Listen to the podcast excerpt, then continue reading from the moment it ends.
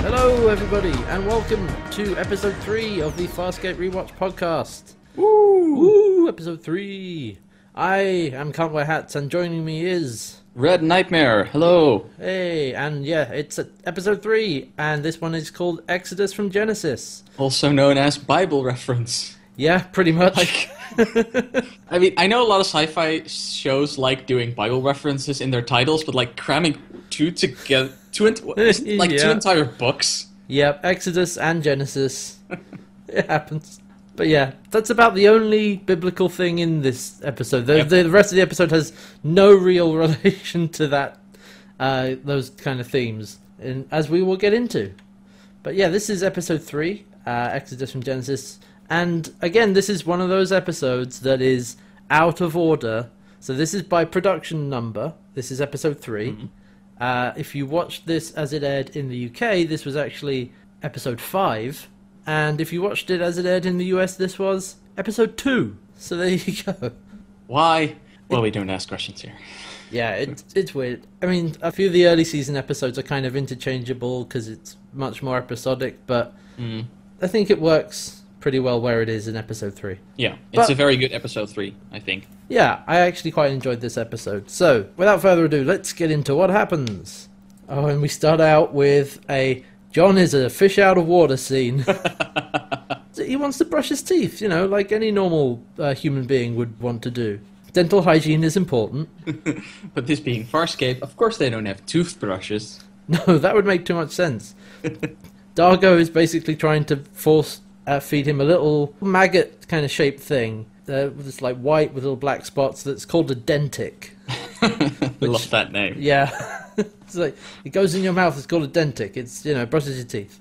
And John's like, no, no, no, I don't, I don't like it. I don't Just like it. give me a goddamn toothbrush. And it's like this is no, no, this is way more efficient. So he sticks it in his mouth and tells him not to swallow it. like actually choking him while it tells him not to swallow it, so he doesn't swallow it. Listen, dental hygiene is very important to Dargo apparently. Don't ever swallow a dick. And John does it, and he's like, hmm, it's kind of minty. That's like one of those opening scenes of here's John being very out of his depth and confused. Which actually is a theme for this episode, which I really liked. Yeah. Now on to what's actually going to be going on in this episode. because immediately after this scene, the ship is sort of shaking, and they've come close to what is apparently some. They say it's asteroid debris. In heavy- Parentheses. yeah, parentheses. Because that's what it looks like. And Aaron is on the bridge trying to figure out what's going on. And it turns out it's not just asteroid debris. On the other side of the asteroid debris, there's a peacekeeper ship. A Hyundai! yeah, it's a little peacekeeper ship. So Uh, John jokes that it's basically a Hyundai. yeah, because it, it's called a marauder, and it's scanning for Moya, but the debris is blocking the scan. So John says, "Well, how fast is this thing?" And Aaron says it can go Hetch seven. Like Hetch is kind of like the normal faster than light travel that isn't starburst. And the problem we don't actually know how fast Moya can go, but John says that they can easily outrun that little ship Yeah. but they're not going to because if the peacekeepers find them, then they'll call in a command carrier, and that they can't outrun. No. They call on the big ship and you can't outrun that. Yeah. Yeah, I mean they're a scouting party for Krace, who is really hell bent on finding John. So you need to make sure you're not found by anyone. They end up managing to hide, and Erin actually comments that she and Pilot make a good team, which uh, Yeah. signals in some other points of this episode I liked. yeah, that that theme comes up again later on, but yeah, you find out, you know, that she's very sort of tactically minded and can give very you know specific, concise instructions to Pilot, who you know And- carries them out and. yeah. She's, she's a pilot herself. Yeah, She was- exactly. she was a fighter pilot before they met her, so Yeah, exactly. And, you know, like you said, they work very well together. So, yeah, they escape. They get out of the debris and manage to, well, they manage to get away from the peacekeepers. But some of the debris lands on Moya, and it's not asteroids. It's bugs. It's oh bugs. God, no! Not the They're bugs. in the, They're in the walls. Not the bees! Not the bees! you actually get a, there's like a sh- CGI shot of the bugs entering Moya's hangar bay or something. Looks so creepy. Yeah, it's Like yeah. everywhere on the walls and over the, s- uh, across the floor, some falling off from the ceilings. Like, ugh. no, no, no, no. And that's when the titles cut in. It's like the whole right dramatic tension now titles. and then we come back, and Aaron is saying that well they were lucky to make it out, you know. Yeah, because apparently marauders have a very clear search pattern that she draws in the on the It's- floor, and I'm like, I could probably evade that. It's Not that something. hard. What was it like a reverse star upside down? She basically s- throw three lines through each other, It's like, like- an asterisk. I mean, that's not that hard to dodge, really. I mean, you should ju- just go up or down, you know. Yeah, exactly. Just figure out what the first line is, go perpendicular from there. You're you're done. But yeah, this is John and Aaron just hav- having one of their chats of him trying to bring Aaron around to be part of the team. hmm Aaron is kind of brushing it off a bit. John says that they're all in this together now. They may as well get along. But she's like, "Well, what could I possibly want from you?" wow, shut down. It's like, oh, Oh, no, and he no. mumbles something about well, compassion for one. Learn a thing or two. Well, he has like he has his uh, compassion, and then it's like you know stock tips or something I else. just love that one. it's like he goes down the list, and the last one is stock dips. Like, he always has his sense of humor. yeah, he definitely. it- It's very much a coping mechanism, and he really, Oh, he yeah. really uses it. So, meanwhile, while that's going on, uh, Jean is helping Rigel clear up his quarters, and he's been painting. Yeah, He's been painting a picture of himself. because of course he is. Yeah. Well, he do- he's done a kind of not bad, you know, painting but with a big red smear across his face, Yeah, which he also has got paint on his own face. because of the crash, All of the maneuvering the space turbulence. Yes, exactly. Um, and then Zahn says, "Here, give me, give me the brush," and she actually she does this something where she paints a much better picture of him. And also super fast. Yeah, it's really qu- it's that classic kind of old school way of making things look really quick, where they like over cranked the shot. Speed it up. yeah. So she's zip, and then it's like a really realistic painting of Rigel, and apparently it looks a lot like his ancestor, Rigel the First. Yeah. I And mean, apparently it's rushed. It's like, it's gorgeous, and it's like, well, it's a bit rushed. It's like, yeah. Zan, stop showing off. Yeah, she says it's a spirit painting. So I think the idea is that she's painting, you know, what's inside of Rigel, which is she says that's why he looks like Rigel the First because you must have some of his spirit in you. And Rigel seems to be enjoying this. This is another scene of Zahn and Rigel's friendship kind of growing, Mhm. which I thought was nice. But anyway, back to the rest of the crew, and it's actually it's getting hot in here. I'm not taking off all my clothes. Ah, okay. but uh, Aaron is getting a little bit too hot Yeah. because Let, let's be honest, Claudia Black is an attractive woman. this is true. These are true facts. I don't know where this is going, but carry on. I I just meant that the Moira is warming up. I mean, God, get your head out of the gutter. Sir. I'm sorry, I'm sorry. It's basically something is out of whack with the thermal control on Moira. Um, uh, Aaron and John are still in the hangar bay while this is going on, and something jabs into Aaron's arm from underneath the uh, table. She thinks it's a metal splinter, but we know different because we saw Bug! it's a bug that shot something into her, which is really weird. And then it picks it up with a bit of blood on the end. Yeah, and there's That's actually not ominous. no.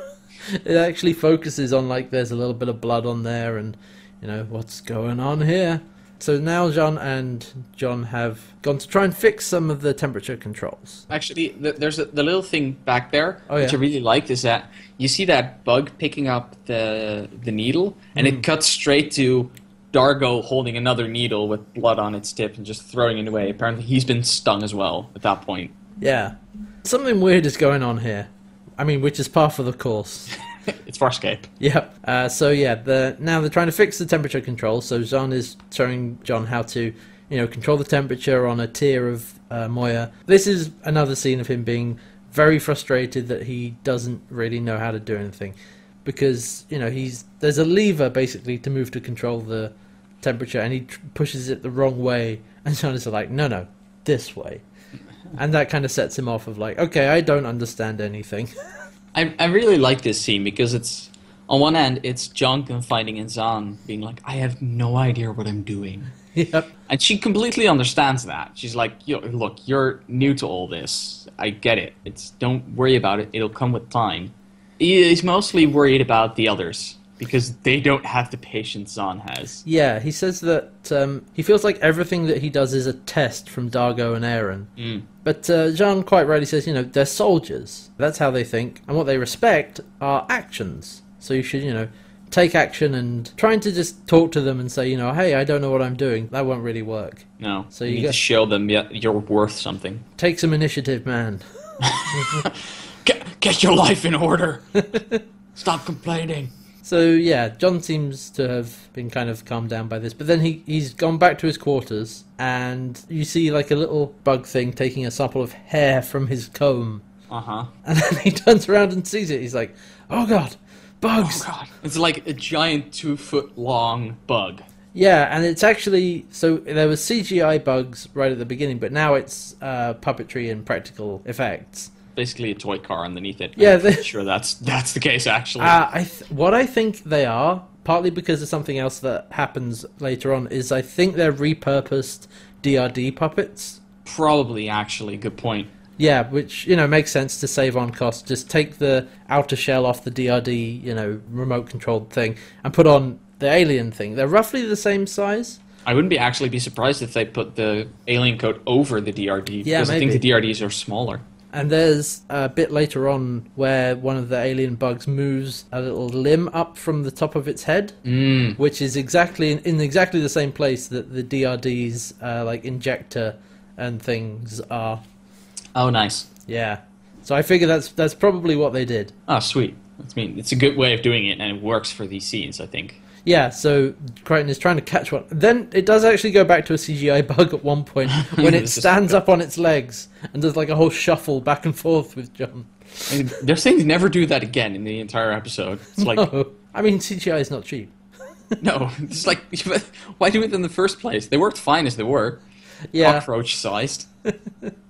So then John basically has a fight with this bug and manages to catch it and kill it. Like, I like he- how he. Do- I like how he throws his sack over it, grabs it, and then the just does what you always do when you cr- want to crush something in a sack. You just slam it onto everything you can find. it has that classic bit of okay, okay, it's dead now, and it moves and he just whacks it again. against the wall, against the table, on the bed. Because yeah, he wrecks this thing, and then there's just like gunk oozing from the bag. It's, Yeah. Ooh. So yeah, he's identified that yes, okay, that's the problem, bugs.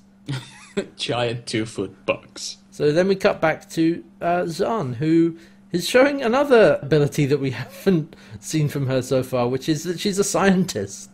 She does autopsies. Yeah, Apparently. she's wearing like a lab coat, kind of like a space lab coat, and she's doing some tests on the uh, bug's DNA that uh, the one that John managed to kill, and she found, finds something interesting that its DNA matches Crichton's. Ooh. Oh, Do, do, do.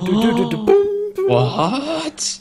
That was kind of set up because they were stealing blood samples and you know bits of hair. Mhm. It's like okay, I I can see where this is going. So they're using it for some purpose. We don't know what. No, we, we can't possibly guess. what that's No, gonna I be. no no idea. No. no. Also, they've found out that the creatures have blocked off uh, bits of Moya using blue kind of gooey stuff. Yeah, that gets hard, that hardens quite quickly. Apparently, And of course, the temperature is rising. Erin is really not having a good time. she's pissed. Yeah, and this is where we find out something interesting. So, I actually don't think we mentioned this, but the humans that you know make up peacekeepers aren't actually humans; they're No. Sebaceans. Yeah. And up until now, I mean, we've had a couple of differences between the two, but it's mainly seemed to be cultural. Yeah, mostly culture. The peacekeepers are very much the Sebastians are very much a warlike society, whereas Earth is very much a warlike society. You're I'm Y- trying to well, make I mean, everyone care, you know, but, yeah, you know. less so.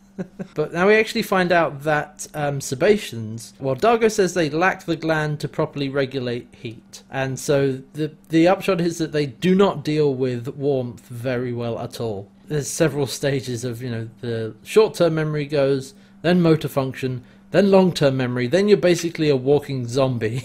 the, the worst part is you don't die. yeah, it's called living death. I, I'm assuming it's either in the you become basically a zombie or you basically become. I'm expecting it to be something somebody in the last stages of Alzheimer, something like that, Yeah, it sounds. being like completely unaware of your surroundings, aside for very short flashes. Yeah, God, it just sounds terrible. And Aaron says that peacekeepers will put each other out of their misery when they get Yeah. into that state. It's like, geez, this is some heavy stuff. It's like whoa, okay. Yeah, so there's a time limit on now because if things get too hot, John can deal with it fine. Most of the rest of the crew are uncomfortable, But but that's about it. that's about it. Zo- Uh, Aaron will become a walking zombie or possibly. The faith worse than death, they call it. I like also like that John points out that wait, they're basically cold blooded. yeah. It's like not far off. It's probably not exactly what they are, but it's yeah. not a bad wording for it. But yeah, so they're going to rush off to try and fix the uh, heat. So Crichton goes down to another corridor where there's another uh, valve to adjust the heat, like the one we saw earlier. And he runs into Zahn, who turns the heat up. So he's like, wait, no, you're doing it wrong, and he tries to put it back. And then she attacks him, and then turns around and just sort of vomits up this blue goop, the same blue goop we saw a minute ago, over uh, the lever to lock it in place because it hardens. And so John is like, oh, okay. Runs away to go to command, you know, basically the bridge, and finds Aaron there, who is also doesn't say anything and is also turning the temperature up. It's like, oh no, stop, stop. Then she basically fights him. Yeah, she attacks him, beats him up, and then he grabs her and pulls her goddamn arm off. it's like, and we find out that the arm is full of blue goop, and uh, and then the real Aaron walks in because surprise, it's not really Aaron. it's a clone episode. Clones. Yes. so there are these tropes in TV series that they're especially in sci-fi. There are also a few episodes that need to show up. There's the clone episode. There's the time loop episode. There's the mirror universe episode of evil versions, which kind of is also the clone episode. I Probably. mean, it's it's in Star Trek all the goddamn time. So yeah, this is clone episode, yeah, and we're three only, episodes in, we're already a clone episode. Nice. and of course Crichton realizes that Jean was that he met was also a duplicate or replicant, I think they call them. Yeah, the way they find this out, he, men- he mentions like, yeah, uh, I met Zahn in the, the passageway, and she was like, I, I was never in the passageway. What do you mean passageway? You're not telling me this ship has one passageway. it's probably all the rooms are probably connected with several passageways. I mean- How can you be talking about the passageway? I mean, that sounds like just like a yeah script over the side. I wouldn't I wouldn't worry too much about it, but yeah. It's so stupid. Uh, yeah. so yeah, the, they've discovered that the bugs are somehow making clones of everybody by taking their DNA, and so they need to you know do the whole thing of, oh, how do I know that you're not a clone?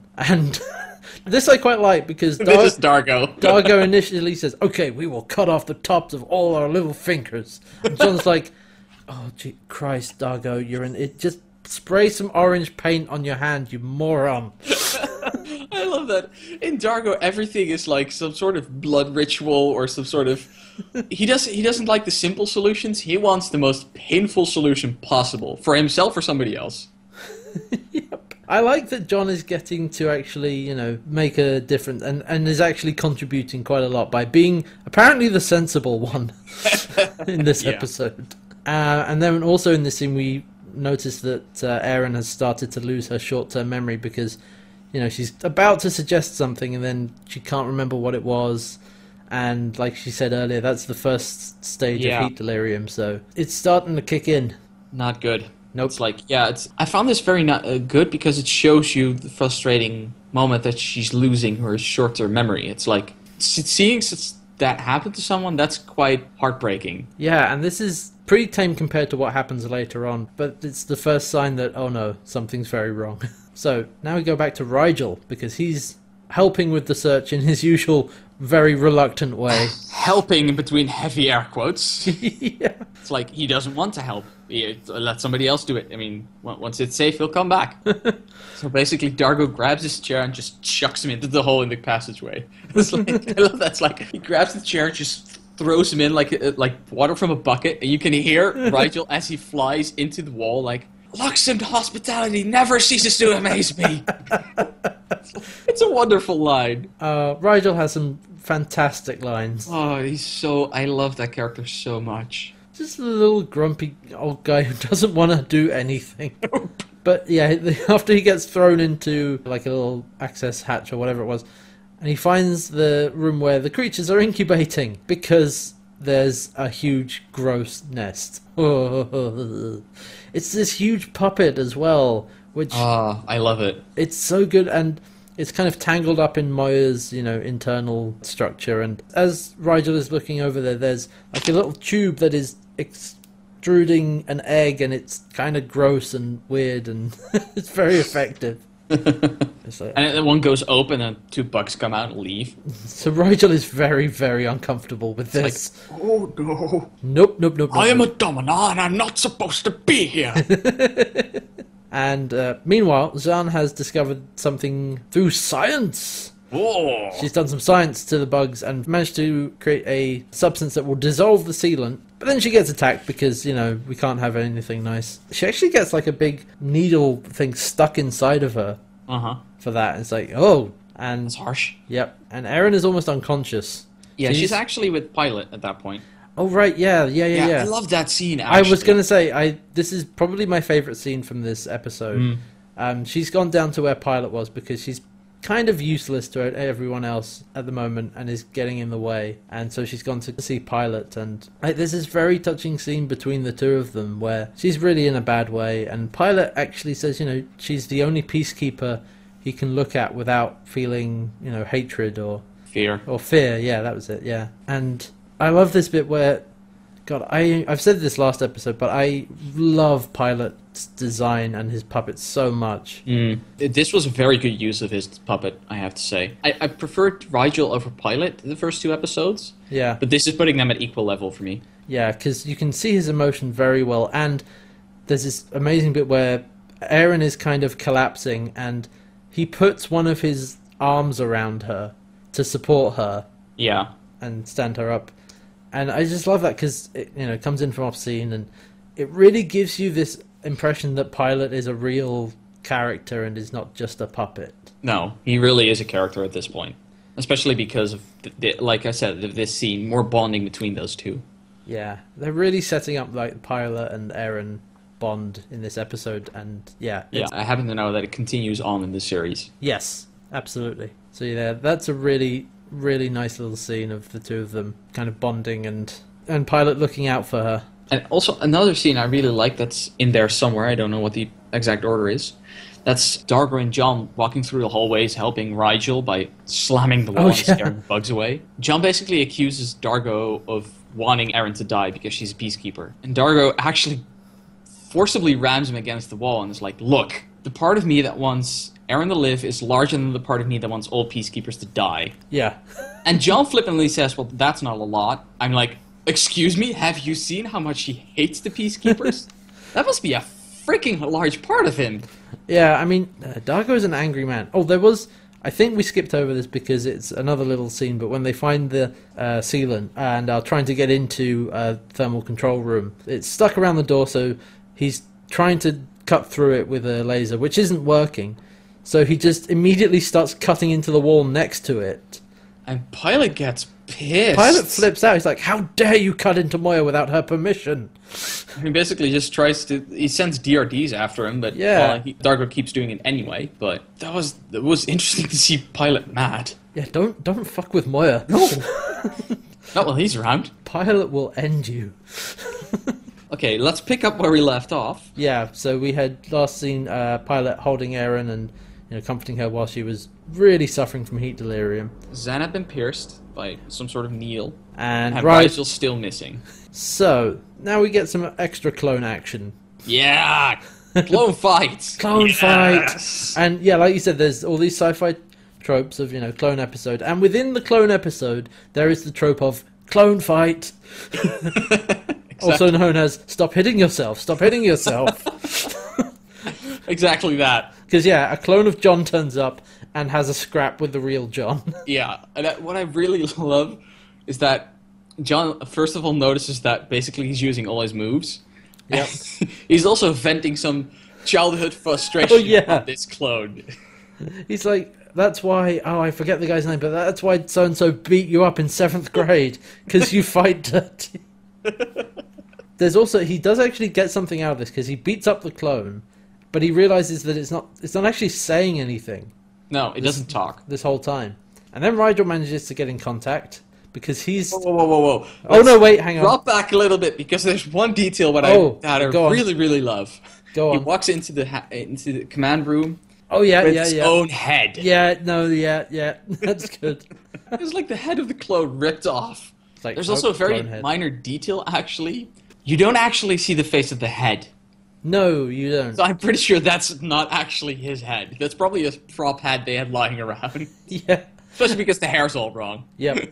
and they also do when they're you know, they do the classic thing of when they're having the clone fight, you know, you frame in the shots where they actually have to fight, you frame the clone from behind. So that you it's don't a see stunt it's double. actually the Ben Browder's stunt double. Yeah, exactly. But they of course they have the whole split screen thing where you have two of them on the I same just realized clone fights must actually be really fun for the actors because that's one of the moments they actually get to fight because they need the stunt double to be the other person. Yeah, So I they- guess so. You actually get to do some of your own stunts. Then you have to talk to yourself over an empty Well, that- okay, fair. But yeah, like I was saying, Rigel is he's still in the chamber where all the you know where the nest is and all the alien bugs are, and he sees that they're spitting out loads and loads of replicants. it's like lots and lots of clones. Just like we get a scene of, I think there's like the shot from the neck down of like two Dargos. Like you see like Dargo come out, and then there's a John, and I think there's a Zan, and like maybe another Dargo. just just firing out replicants of the entire crew. And another one, and another one, and another one. Oh dear. Where are you getting this biomass?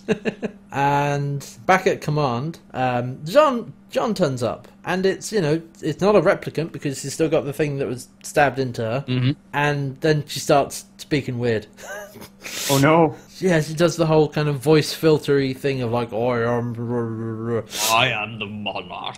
Yeah, she says she's the monarch of the Drac, and that everyone on the ship must die. It's like ah, what a refreshing change of pace. That's not exactly what she said. She says she says that because they have threatened her children and actually killed one of them, Yeah. they have to die. Right? Yes. Like- it's John's like, oh. I started this. Oh shit. Yeah, because if he had left that uh, bug alone, I mean, even if he had just captured it, had he not killed it, then they might have. It might have been easier. yeah, it probably would have been easier to negotiate with them if he if they had just let it happen. The interesting thing, this isn't mentioned, but this is my theory on why they're producing the replicants, because it's not really stated why. It's just that they are. Mm-hmm. I think it's actually a defense mechanism. Yeah, that's what I read into it as well. Yeah, because you know they got attacked and then started producing. I mean, they were collecting DNA anyway, but it's only after they were attacked that you start seeing the replicants. And Monarch says that they just want to reproduce. You know, they're trying to get their reproduction cycle going, and they need heat for that, which you know Moya is good for because thermal control and they can turn the heat way up. And Um, Space is pretty cold, so they can't do it there. They use like a host to reproduce, like Moya or something. Yeah, or another warm ship. So yeah, they're you know just reproducing. We just want to live. Come on, why why you Yeah. have, why you have to? why- Why, Uh-huh. Oh, why do they have to kill our kids? But yeah, there's a cycle. They're threatening it. John says that he didn't mean to harm them. He didn't realize that that's what they were doing. It's like you beat this thing against the I wall, was gonna John. say, you were. I, I, I didn't mean to harm it.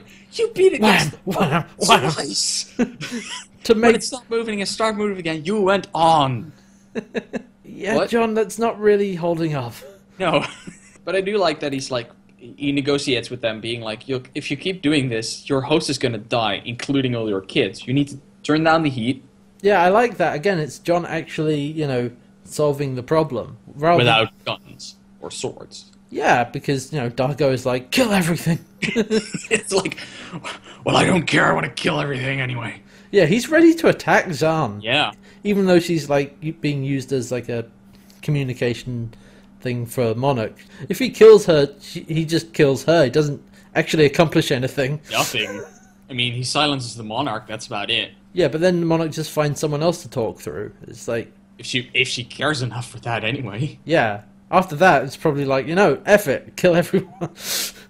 so yeah, John's like, no, no, let's not stab our friend, and yeah, manages to negotiate and convince Monarch to you know be more cooperative. Yeah. wh- What they basically end up doing is they get locked into a room, and the temperature goes down enough that it doesn't harm Aaron anymore. It's apparently still very uncomfortable, but Yeah, because at this point, Aaron is has basically collapsed and is yeah, just motor function has has gone. almost shut down. And yeah, if it gets any worse, she's going to be you know in that final stage, which is pretty grim. So, So all is well. The episode ends. everything's We move fine. Everything's fine. Yeah, that's it. They they mean- go about their way and off they go. And Uh, uh, and it's all. And that's not actually. No. Uh, I, I do like that there's a sort of resolution and then another problem it's arises. like, and guess what? It's Chekhov's peacekeepers. exactly.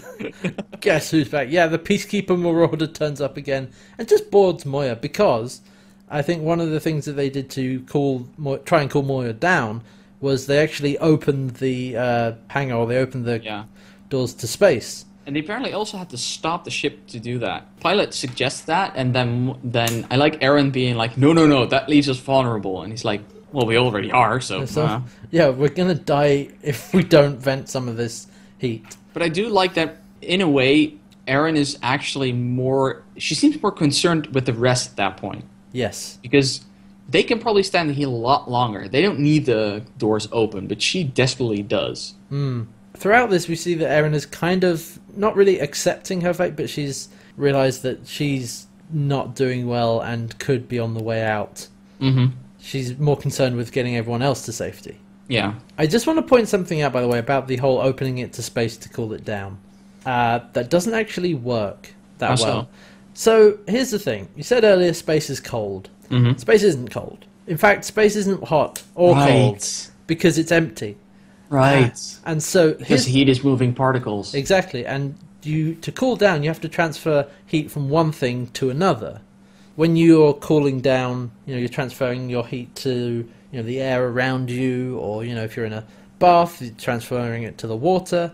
Um, in space, there's no matter. there- You know, there's no. It's a vacuum, so you, the heat basically has nowhere to go.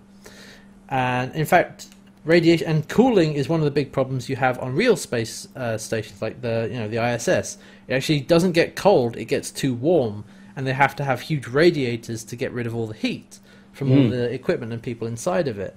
Because the only way to get rid of heat is through infrared radiation, you know, in space, because you know that's electromagnetic waves and that can That, propagate- that, that propagates by itself. yeah, which is act- and that's incredibly slow and inefficient and is not a good way of cooling down.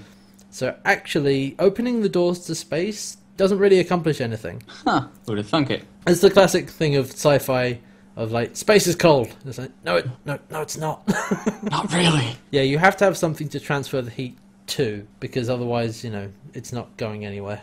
So when, when astronauts are in, are in their suits, they don't actually need to be heated? A Uh, lot? no, they mostly need to be cooled. That's what all of the. When you look at the big pack on the back of their suits and there's tubing that goes through the entire suit, that is to keep them cool from their Oh. own body heat. And and Interesting. and also when you're out there, you're getting if you're doing it in like the if you're doing a s- spacewalk in the quote daytime, then you've got the sun shining directly Yeah, on exactly. you. Which And that's creates more heat. exactly so. They don't need to be warmed up. They need to be cooled down. Like that's what Okay. there's a huge amount of cooling and you know radiation or radiators rather in inside a spacesuit. Nice. Yeah, I just thought that was a little fun little fact. Farscape Rewatch Podcast, for their science information. Yeah. the more you know. Anyway, let's get back to what's been going on. So yeah, the peacekeepers have turned up and boarded Moya, and I just want to talk about something here. That's the elephant in the room.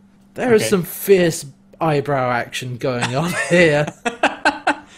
I I don't think those were actual eyebrows. I think that's no, what they I'm saying. they were painted But- on, but so each of the peacekeepers has some kind of eye makeup on. Some of it looks kind of like an uh, Egyptian kind of eye eye thing, Mm-hmm. or like is fairly subdued. One of them, one of the female peacekeepers, just has gigantic black eyebrows painted It's on. like her. it's quite disturbing. I was like, oh, what the? Oh, oh, it's makeup.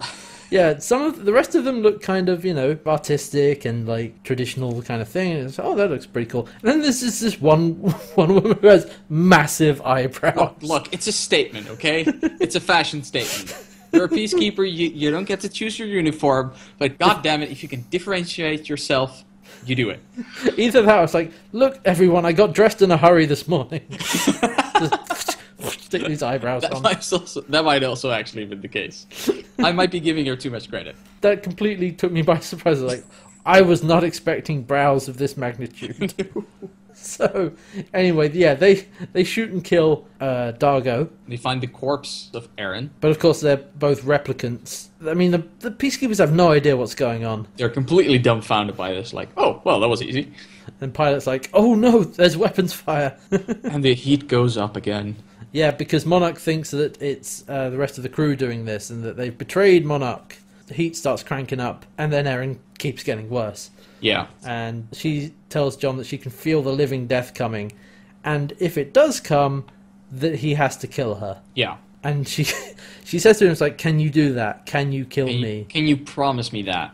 And he doesn't actually respond. No, he doesn't respond at all, which is relevant later on. Yeah, he I does feel. not. He does not answer that question. No. So he's trying to communicate with Monarch to tell them that it, you know, it's not us, it's not our fault, we didn't do it. You know, Monarch doesn't believe him. He's She's not even responding at that point. just like, nope. And so it falls to none other than Rigel To Dominar himself. to uh, speak to the Monarch because he's in the chamber with the eggs and the nest still, and he's very, of course, you know, true to form, incredibly reluctant to actually go Yeah. and talk to Monarch because apparently he actually has to go inside the nest and inside the egg sac, and that's weird. And Bleh. Blah, blah, blah, blah. But then Zahn says, "Well, you know, what would Rigel the First do?" Ah, there we go. Gotcha. Speak to his ego. yep, that always works. So he does his best, you know. I am a dominar, and I, I, really love the, I actually really love the sentence he starts with. yeah, I am Dominar, uh, Rigel Dominar 16th, both your equal and your humble petitioner. That's a beautiful line. yeah. He's he's laying it on thick here. Yeah, it's like, wow, that's pretty good actually. Yep. And so he is granted an an audience, and then we see a CGI Rigel. Because we can see his feet move. Yeah, they have a sequence of him walking into the uh, nest, which you know you can't really do with a puppet No. that well. or you just have a clever camera shot that would have also worked. Yeah, I guess I mean they decided to go with CGI with this, which is very noticeable. It's noticeable, but I d- I do think he looks good. He looks he looks good. It's noticeable because it's not the puppet. Hi- His movements are slightly different also in this form. They're a lot more awkward, I think. I, I think actually they look more human. Well, I mean, okay, they look smoother, or they look a little bit too smooth. It's in that uncanny valley of Yeah. animation where it looks too smooth and too you know too light. There's no weight behind his movements. Yeah. I think is it. And also, it's because you know we have this very clear image of Rigel as a puppet, and that's him, that's his character. Mhm. And then you see a CGI version, you're like, well, that's That's not Rigel. that's not Rigel. But anyway, it's a very short scene of that, of just him walking in. And I, then- I liked it enough. It was pretty good C- CGI for the time. yeah. And then, of course, by going in there, the crew have lost contact with him, and they fear that he's been, you know, killed or something.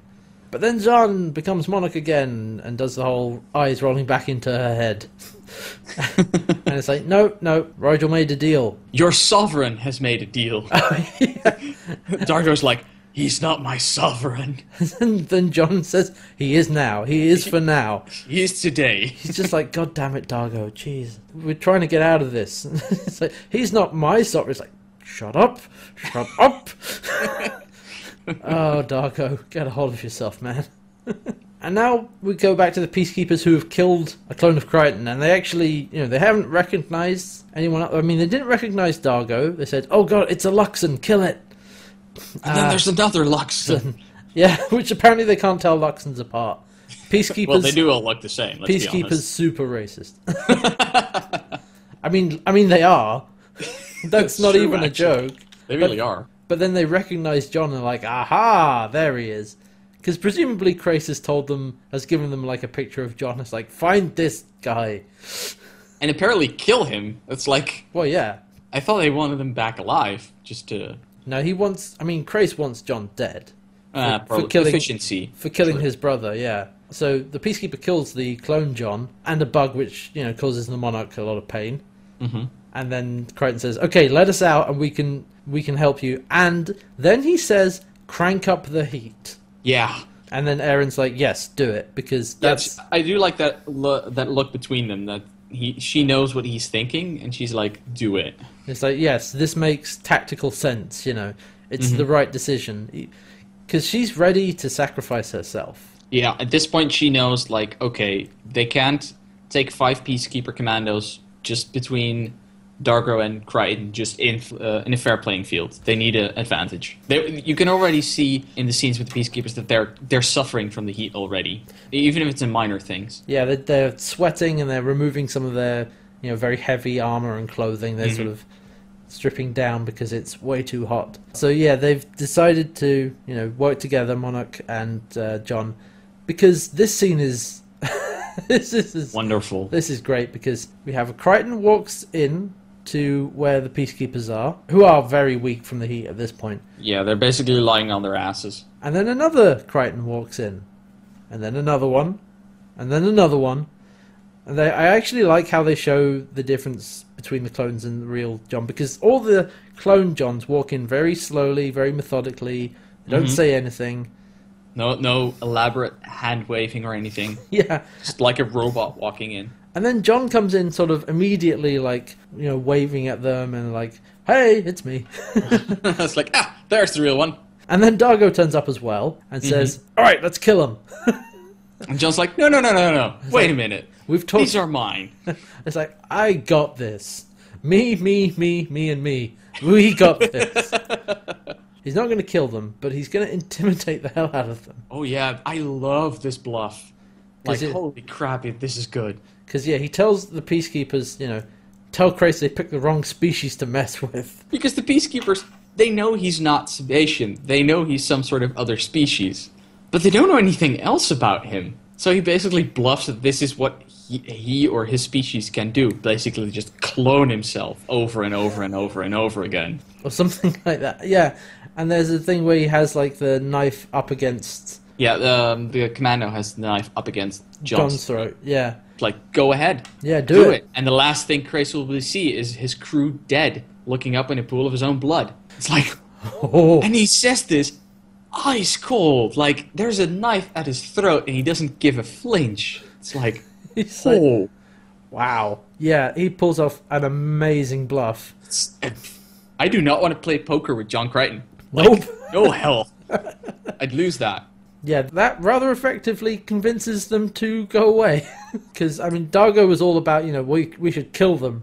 That way, Krace won't know where we are and, you know, everything will be fine. John actually makes a big gamble by doing this. And Dargo tells him. Because Yeah. Crichton says that, okay, well, by letting them go and by letting them tell Krace what happened, there's a chance that Krace will leave them alone. Yeah, that he basically believes that this is really something Crichton can do, And, you know, and Crichton- that he's scared enough about it. Yeah. And I actually kind of agree with Dargo here that he says it's a very small chance. Actually, John agrees on that. well, yeah, John does also agree, but it's It's like, like, it's a slim chance, but I, there's I think it's there's a- one problem with this entire plan. Yeah, you've let them go, so they're gonna know where we are, Yeah, like and you're you're hoping that those theatrics will scare Crace off. It's like, I was gonna say, like if that doesn't, I mean, if it weren't the case that the location was very important, then I wouldn't have been that worried about this. Like, yeah, fine, go ahead, it's a gamble, and if it doesn't work, nothing lost. But you actually lose something if you lose this gamble, like like- your goddamn life. and for once, I think Dargo may have been right in that you should have just shot everybody. I think we just found our first count. Dargo was right. I, I, I, I am officially starting the first count of this podcast. Okay, I'm grabbing a piece of paper okay. here. Dargo was right. Yeah. All right. I don't think this is going to happen often, but for the first time, Dargo was right. Dargo was right. Count one. Exactly. Hey. Actually, before we go on, what I also like about this whole scene with the bluffing and everything, it cuts between uh, John doing this and uh, Zahn and Aaron in the shower. Basically, Zahn's trying to cool down Aaron with with water, and that's a heavy scene because the only thing Aaron is saying, there's only two coherent words coming out of her, which is Crichton and promise. Yep. She's going. She's at the edge. She's very close to being yeah having the living death. It's like, oh, Yeah, this this is one of those. This is an episode that has like a pretty, you know, standard plot of like you know, we got to get away. There's clones. It's a clone episode. Mhm. Also with some really heavy shit. Of, like Shh. she's like, I'm gonna. you I'm know, gonna not die. You Like, need to I'm- kill me because I'll be in absolute mi- misery and oh Ah. oh that's heavy. But thankfully things wrap up quite nicely because the peacekeepers leave, the Drax leave, the temperature goes down, and Erin is okay. Yeah. She's all right. with the peacekeepers gone, the mon- the deal with the monarch is apparently on again, and they just wait out the Genesis cycle, as they call it. Yep. And Crichton, Crichton is carrying Zahn to her quarters after Mm-hmm. all of this because, you know, she's had a pretty tough time of it as well.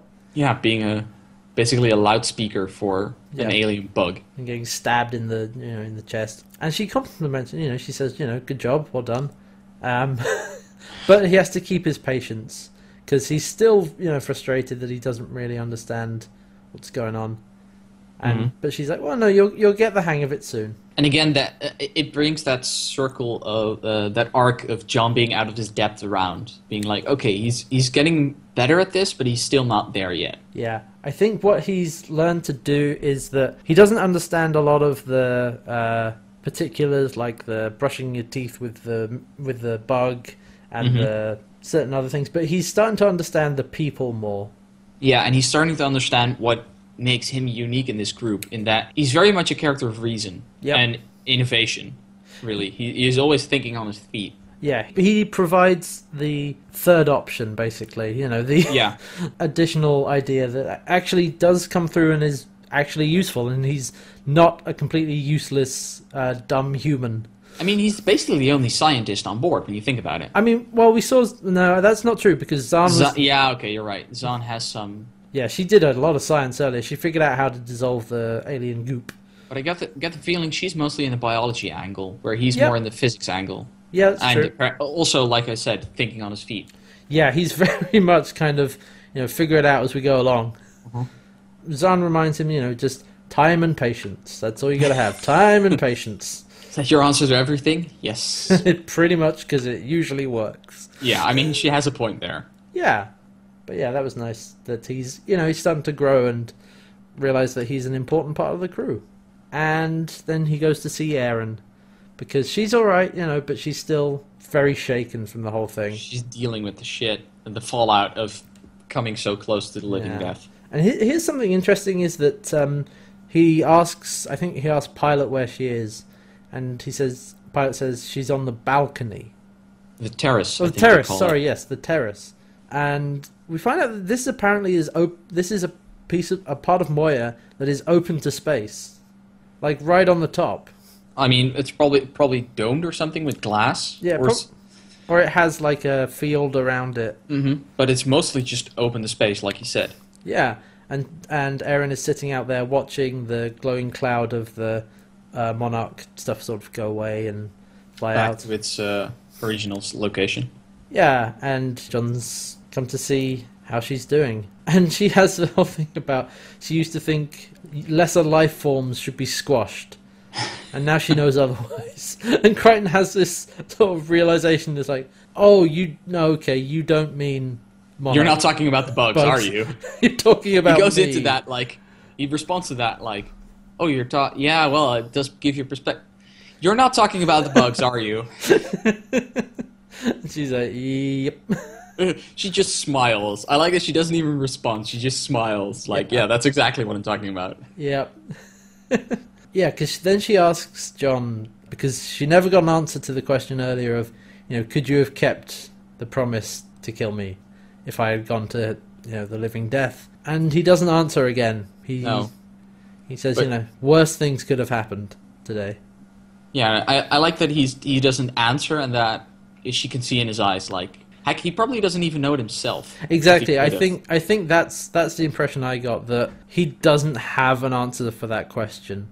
I Like, mean- he he doesn't have an answer ahead of time. Like, let's be honest. Could you kill me if I was in that much Ah. suffering? It's one of those like you don't know. I th- No. I think he's realized that he can't make that promise ahead of time because he doesn't know how he will feel. I mean, don't make a promise you can't keep. Yeah, exactly. He doesn't want to say yes, but he also doesn't want to say no. I mean, he doesn't want to say yes because he doesn't want to kill her, but he doesn't want to say no because he doesn't want her to be suffering. Exactly. And that whole struggle is very difficult to comprehend when it isn't actively happening. You can, you know, reason your way into one thing or another, but then when it's actually happening, the emotional, you know, the hit of that happening in front of you is going to probably warp how you feel about it. And so he's quite, I think, quite sensibly realized that he's not prepared to answer that question no, right now. And again, like you said, his, John thinks best on his feet you have and- probably good point. whatever he says now could change because he might change his mind depending on what happens. So he's really not ready to deal with that. No, I do like also that she says, "Could you have kept your promise?" And he doesn't correct her because he never made any promise. yep, he never actually pro- he never said anything. No, he never he never responded. He, she asked him to, and I like that the entire episode she keeps talking about the promise and like. I'm hoping this is an intentional decision that they didn't just accidentally cut out the promise Yeah, because I'm a bit afraid of that. Otherwise, I mean, the delirium do wouldn't I wouldn't be surprised that through the delirium she thinks he made the promise. yeah, that that sounds pretty likely to me. You know, John says, you know, worst thing's gonna happen today. Let's not worry about it. Let's just get on with. Let's draw a line under this. Let's end the episode. Yeah, and that's where it ends. We end on a shot of uh, a nice shot of John and Aaron looking out into space at the retreating monarch swarm, I guess. And there you go. That was Exodus from Genesis. I liked it. I yeah, I, I really like this one. I enjoyed this one. This one was good. Um, like we said, it had a reasonably straightforward plot, but with some very nice character moments and some very heavy shit going Yeah. on. But what I what I liked is that it also started to address the elephant in the room, which is Aaron's a peacekeeper. What does everybody think about that? We learned that Dargo at this point is like, look, she's a comrade. I don't really care. Zon is fine with everything. We haven't Right. really figured out Rigel's stance on it. but- Rigel is kind of like above it all, but I mean, Yeah. last episode he did bite a chunk out of Aaron. That's true, actually. Like, uh, especially Erin herself is coming to terms with it. Yeah, she's kind of realized that no, I can't go back, and I need to focus on keeping these people alive. This is my crew now. I mean, there's a scene where she says, "You know, what are we?" You know, John's like, "What did you want? Friends, family?" No, I'm not going to do that. And at the end, I, you get the feeling that she might. She's starting to warm up to the idea. See what you pun intended. no, actually, not. Perfect. It's always by accident. It's always by accident. But yeah, you are right though that she's becoming closer to everyone in the on Moya, especially like we saw with Pilot. I mean, this is ver- very much an Erin episode, I feel. Even though for most of it she's kind of unconscious or out of it. Yeah, but it's the scenes that she is there are very much about her and how she relates to the rest of the crew. I mean the whole the whole reason that they're trying to fix all the heat problems is so she doesn't die. Like, Exactly. you know, the rest they- could probably go uh, take quite a bit more. Exactly. If they wanted to, they could just do nothing about it, let Aaron die, and they would probably have been okay. I mean, the, probably the the temperature would have It might have got too much, yeah, but yeah they been for them, but But they were they were concerned with you know saving Aaron's life. And let's see, let's see what uh, what do we want to give this as a rating? I want to go with four, but that might actually go up depending on the rest of the se- series. I think Hmm. because it's a ve- it's a very good character episode, and you know how you, well spoilers for the rest of the uh, rest of this podcast. I very much like character episodes. Yeah, no, that's they're good. really my jam. There's been some really great character moments th- throughout this whole series so far. and We're only three Yeah, the episodes second in. the second episode had a ver- few very good ones as well, especially with Rigel. Yeah. No. I think yeah, I think I would rate this pretty highly. Um, if we look at fastgateworld.com, their ra- uh, rating for this episode is three out of five. I'm going for four. I would say yeah, three or four, or out of ten, I don't know, seven. Uh, f- four out of five. We're, we're gonna. I'm gonna Yeah. try and keep up. Uh, use the same rating. I'll just use halves if I want a different. yeah, If I want to be be a bit more nuanced. But for now, I think eight, four is fine. yeah, I, w- I would agree with that. Four out of five seems seems about right. Oh, and a quick bit of trivia. Here's the thing: is this was actually filmed uh, episode was filmed back to back with the premiere. Oh really? Yeah, and it's actually the first episode where the entire episode takes place aboard Moya. Because, of course, in the premiere we had, you know, the uh, planet they went to, and you had Earth, of course, and then last episode was basically almost entirely set on the planet they crashed into, Dagobah. and this is kind of. This is almost a bottle episode, but not quite, you know. in I mean, the- it's a good kind of bottle episode. but yeah, it doesn't feel like one. It, it actually feels like a proper episode, which of course it Mm-hmm. is. Oh, this is another fun piece of trivia. The writer originally called the Drac monarch the Sultana, meaning the wife, which meant the wife of a sultan. it's like, oh, how do Yeah, you? that's that's also that. I don't want to be rude, but that's also a cookie. Yeah, that's. That's also a cookie. I'm glad they changed that. Yeah. But no, this was good. This was a good episode, and I'm like, this has been consistent so far. We haven't hit a really duff ep- you know, No. episode yet. We'll see next week.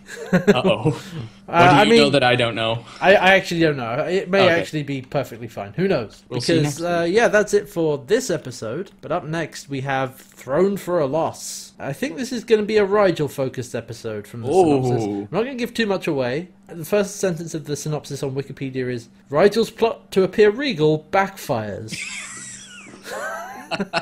I like the sound of Ah, this. I'll. I can't wait till next week. Actually, I really like Rigel. Yeah, Rigel's pretty great. And we will be back next week for episode four, Thrown for a Loss. And of course, this episode and every episode of the Farscape Rewatch podcast is brought to you by you, by v- listeners like no, not you, you people listening. You're pointing. You're pointing at the camera, but there's a nobody full- else there but me. It's a force of listen. This is an audio only podcast. It's a force of sure. I know. Go ahead.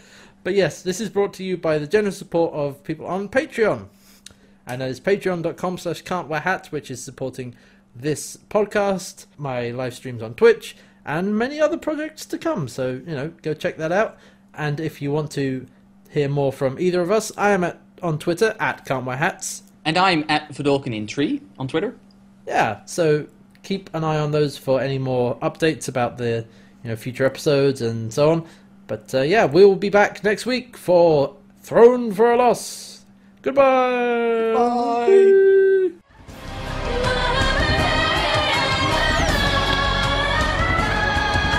I think I have an idea for an for an uh, Okay. for a stinger. All right, go for it. Oh, Oh no, I think I just swallowed mentat. it's a dentic. Men- Mentats are from June. The dead tick. Okay, yeah. Yeah. Ooh. Oh oh no. Oh shit! I just swallowed a men- mentat. Ah, God A damn it. de- again. A dentic. dentic, It's a dentic. Okay. dentic. Okay. Ooh. Oh. Uh, oh no! I just swallowed a dentic. Well, at least your breath will be fresh for a while now.